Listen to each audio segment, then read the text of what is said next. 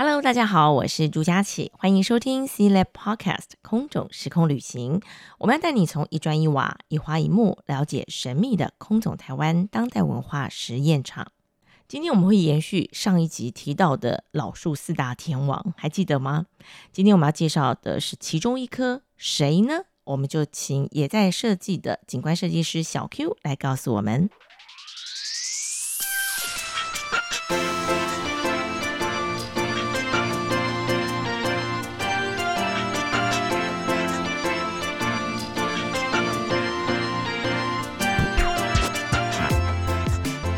Q 好，佳琪好，大家好。你知道我们每个人那个感官的开发程度都不太一样，我的意思是说，有些人对于视觉、哦、是比较敏感的，或者是说有些人呢，他都用视觉的方式来留下他的人生回忆。对我来讲啊，气味还蛮重要的，所以很多时候啊，我闻到某一种味道，我就会想到我人生的某一个阶段。今天一开始我想先讲一个味道，这个味道呢，就是我记得小时候在我阿嬷家，然后呢打开她的衣橱都会闻得到的味道，叫做樟脑丸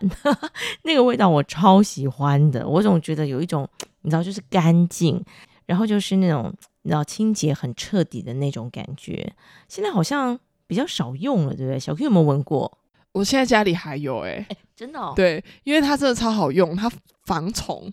对，嗯，就是樟脑本身防虫。你们现在有没有？因为夏天嘛，大家出去出去玩会不会喷那个防蚊液？我个人真的非常推荐樟脑，樟脑真的很有用。樟树精油直接喷。那樟树啊，刚刚我们上一集其实有讲到说，我们樟树也是老树四大天王之一。对，但是你们知道樟树，其实樟树这个植物啊，跟台湾的近代史有很大很大的关系。哦，对，就是你刚刚我们想说樟脑啊。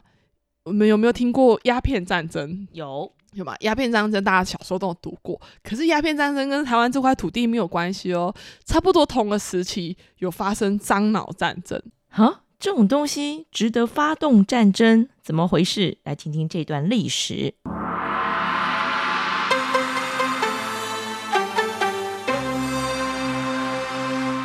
樟脑以前啊，在塑胶合成上市之前，是塑胶的替代品，就叫做赛璐璐的原料。嗯，还有一个很重要的东西的原料就是无烟火药。嗯，好，樟脑是这两个东西的原料。然后，那为什么樟树？所以我们就知道樟树的可贵的地方，它经济可贵的地方。但是特特别是这样，台湾多大，大家都知道嘛。台湾拥有全球、全世界百分之九十五。占 百分之九十五 的原生樟树林， wow. 等于全世界基本上的原生樟树林都在台湾。嗯嗯，所以当时清朝，不管说清朝清朝或者是说呃日治时期，其实有很多很多的政策都是针对樟脑而来的。嗯，好，那我们现在提到想到说樟树嘛，我们刚才提到说它是原生林嘛，那原生林是不是就是原住民的生活的场域？对，所以你要开开采樟脑，你一定要进去进去这个呃原住民生活的场域。嗯，那就会跟它产生很大的冲突嘛，因为你要开开采樟脑。那所以我们过去所谓听到的开山抚番政策等等，美其名都是说，哎，要教原住民要文明啊，不要这样子动不动就拿刀出来砍人家人头啊。但是其实所有事情都指向樟树这个这个植物。嗯，那我跟大家讲一个很可爱的，就是以前你知道那个原住民很剽悍嘛，就是你进去就是很难打赢他嘛。然后那时候清朝政府实在太想要开采樟脑了，他们就一直要想办法要战胜这些原住民，所以他们就引进了广东虎，就是一种老虎，嗯，然后把老虎放到山林里面，想说哎，吓吓原住民，然后他们再去采脑。嗯，呃，但是你知道，就是效果不是很有用啦，只是让我们一些头目家里多了几件虎皮而已。这么强就对了。对，所以刚刚讲的樟脑战争啊，其实是清朝跟英国因为樟脑这个关系打了一场战争。因为以前是英国商人啊把持了这个樟脑的生意，然后清朝就想说嗯对哦，这下喝谈那么敢的谈，所以他就想要把它收回来做成专卖。那英国人就不高兴啊，好，就大家就打一场。然后到一直到一八八六年刘铭传时期就恢复了清朝专卖。好，那当时啊，以前的樟脑的制樟脑的制成啊，都还是非常的呃土法炼钢，一直到日治时期来咯，重点在日治时期、嗯、日治时期是所有东西的系统化跟工业化的开始，所以日治时期当时用台湾的樟脑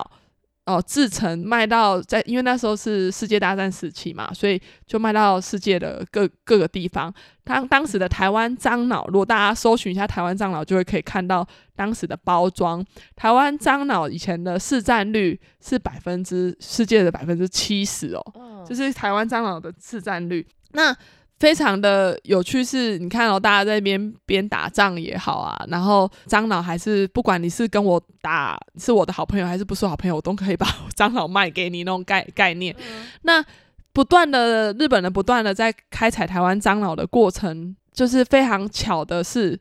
其实基本上在二次世界大战爆发之时，德国就成功合成出人工樟脑、嗯、那我们都知道人只要人工的东西合成出来，天然的东西就会慢慢的不被使用，因为天然的成本很高嘛。那我们讲到这，大家有没有发现一件很奇怪的事？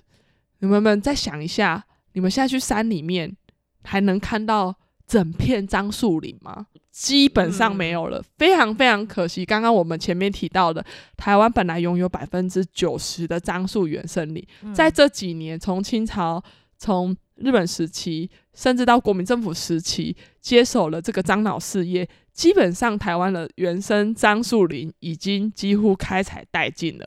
欸哦、对啊，可是既然有合成的出来，照理说应该被保存的更好啊。对，就是只要这个世事多难料，就是这样。虽然合成的东西出来了，不过那时候差不多樟树林也快要没了哦。好，那合成的刚出来还没有大量问世的时候，台湾樟脑在国民政府来台的时候，还是占据了一大部分养呃让我们的那个经济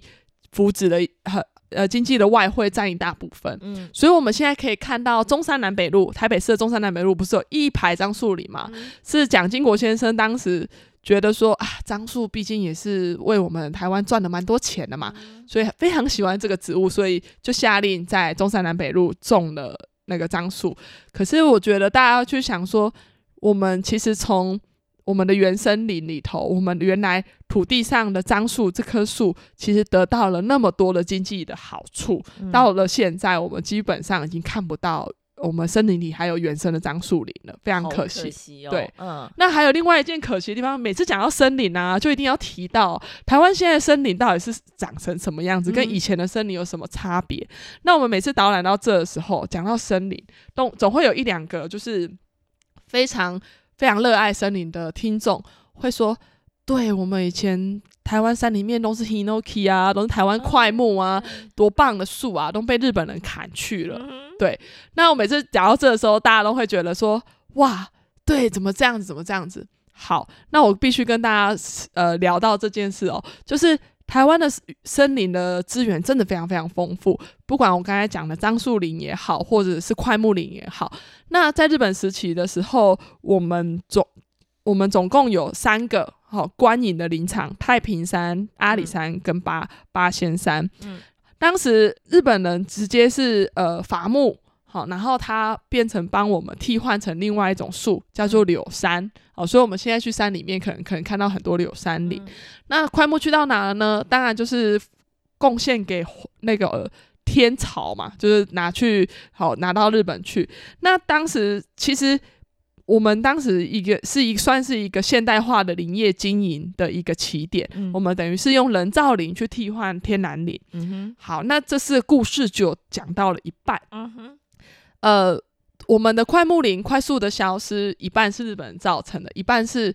我们自己造成的、嗯呃、因为其实国民政府来台的时候，我们现有呃十二大十二大的林场，好，六六大的铁道系统、嗯、以前呢、啊、在日本时期工业化，整个世界的工业化还没有那么的发达的时候，大家是用手锯然后用火车把它运下来、嗯、然后慢慢的工业化的时候，大家是直接用电动的去锯锯它了嘛，然后更快、嗯、然后还开了大条大条的马路把呃森林们给运下来、嗯、那所以其实啊，我们基本上在一九五八年的时候有去做一个林业的政策、嗯哦、就是叫做全省的天然林除留工研究用，檜木以八十年为清理期限、哦、然后要改造成优良的森林、嗯、其实那个时候在所以在一九七五年的时候，台湾的原生快木林也几乎没有了。但是这个原因是说当时的、呃、氛围来说是说用人造林、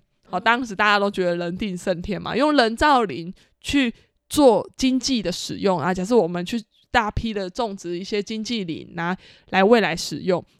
那所以我们慢慢的快木林就殆尽了。现在仅剩的一块就是七兰那边有一块快木的快木林、嗯、那因为快木嘛，还有一些呃还是有一些山老鼠是非常觊觎这部分、嗯、所以我们其实要更更有尝试跟更有呃更主动的去保护我们现在剩下的天然林、嗯、那这几年在国际的氛围上也大概重新刚刚重新去思考，人造林真的可以代表一切吗？因为一种树可能可以养，我假设养二十种生物、嗯、可是你如果把一整片森林通通变一种树的时候，它其实整个生态体系就造成了很大的变革。嗯，对，嗯、所以现在在很多呃，不管德国或法国，有一些国家，它甚至已经让人造林自然的汰换后，不再去管它，嗯，让他们森林让这个土地自然的恢复生机，嗯、变回天然林。嗯，好，那我觉得这个很有趣，在人类史短短的工业化的这一两百年内，大家从呃工业科学可以论定一切成败、嗯、然后到我们开始发现天哪，自然资源其实跟人类的命运息息相关的时候、嗯、我们才开始去反思这件事。所以每次我们讲到森林，讲到樟树，讲到以前的呃这块土地上的血泪悲歌的时候，其实我觉得在我们眼前的听众，大家其实都非常的仔细听这块、嗯、因为这几年不管大家从嗯，很多的环保意识抬头也好，我们其实都尝试的希望大众跟学界做一个有效的沟通。所谓有效的沟通是说，我们要必须必须去理解我们我们要保护的是什么。我们必、嗯、其实不是保护森林而已，其实我们只是要为了后代去争取更多更棒的生存环境。嗯嗯，好，所以今天我们提到的这个樟树，其实它就是一个很重要的经济作物，然后也因此提到了台湾的这个森林的状况哦。但是呢，我们来回过头来看看空总这个园区，这个樟树的数量多吗？空总园区啊，在那个建国建国北路南路建国北路侧有有一排、oh. 对，那那一排那排樟树大家去可以观察一下，因为那排樟树啊，就我们判断应该是同个时期种下去的，可是却可以看出它的长的速率感觉不太一样，所以我蛮蛮喜欢在这排樟树林里头去请大家去观察一件事。树木啊，它其实并不是像制作花盆一样每一盆都长出来一模一样、嗯、它可能同一个时期种在同一块区域上，它就会因为性格、哦、树木有没有性格呢，有没有智能呢，这是这几年大家一直在论证的。它会因为它比较积极的性格，所以让它长比较快，也会因为它比较保守，所以它长得比较慢。那一样同一区的树种，在同样一排它就会有不同的生理现象，所以差很多吗？差很多，我们可以去看、哎、有一棵已经是有一棵已经是就是那个树径可能已经是四十几公分，那有几棵可能大概还在二十几公分、哦、对，应该差快要有一半、哦、那关于这个问题啊，我们其实也一直在找答案，但是我们也不是很确定，因为我们不知道树木在过去几年，我们没有参与过它的过去、嗯、对。那我觉得在这部分我们可以，或许我们可以出门啊，在等公车的时候啊，看一下公车站旁的那一棵那一棵树，去想想哎、欸，为什么它会来到这、嗯、对，那它它有什么世界上有什么变化、嗯、那我觉得都是很好玩的。 嗯, 嗯，不过这个也是一个很有趣的提醒、哦、就是每一个植物都有它自己的个性跟它的性格，所以它长出来也会不太一样。哎，不过我还蛮好奇的，就是在植物界有任何的那种什么实验或测试是可以测得出这个植物它具有什么样的性格吗？现在目前都比较像用推论的，嗯，但是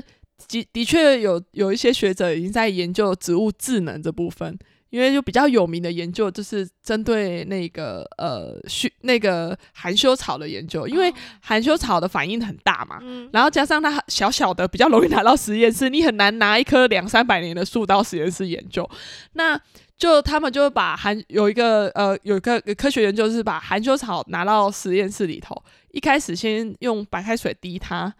滴了几次之后含羞草本来有反应之后就 不, 不, 不理你了，没反应了、欸、然后他就再在水里头加了别的元素再滴它，它就有反应。经过不断的这样子的实验结果，甚至有人带着含羞草去做游乐器材，做做大怒神做了几次它就没反应了，再带它去做云霄飞车，哎，做一开始做有反应之后又没反应了。所以有就有学者 大, 大胆的推测说，所以植物虽然它没有我们人类有的眼睛好或者是手脚，可是它有对于环境判断的能力。这个也是未来在这个世界上大家会把很多的焦点回到生态回到植物身上，因为可能人类下一代的解答是在植物身上、嗯欸、太有趣了。像以前我有听过动物沟通，最近我又开始听到跟植物沟通，其实这也是有可能的哦。所以我觉得你也可能不需要什么特殊的能力啦，基本上呢，当我们相信万物皆有灵的时候，当我们在看待这些植物的时候，其实我们默默的已经跟它在沟通了。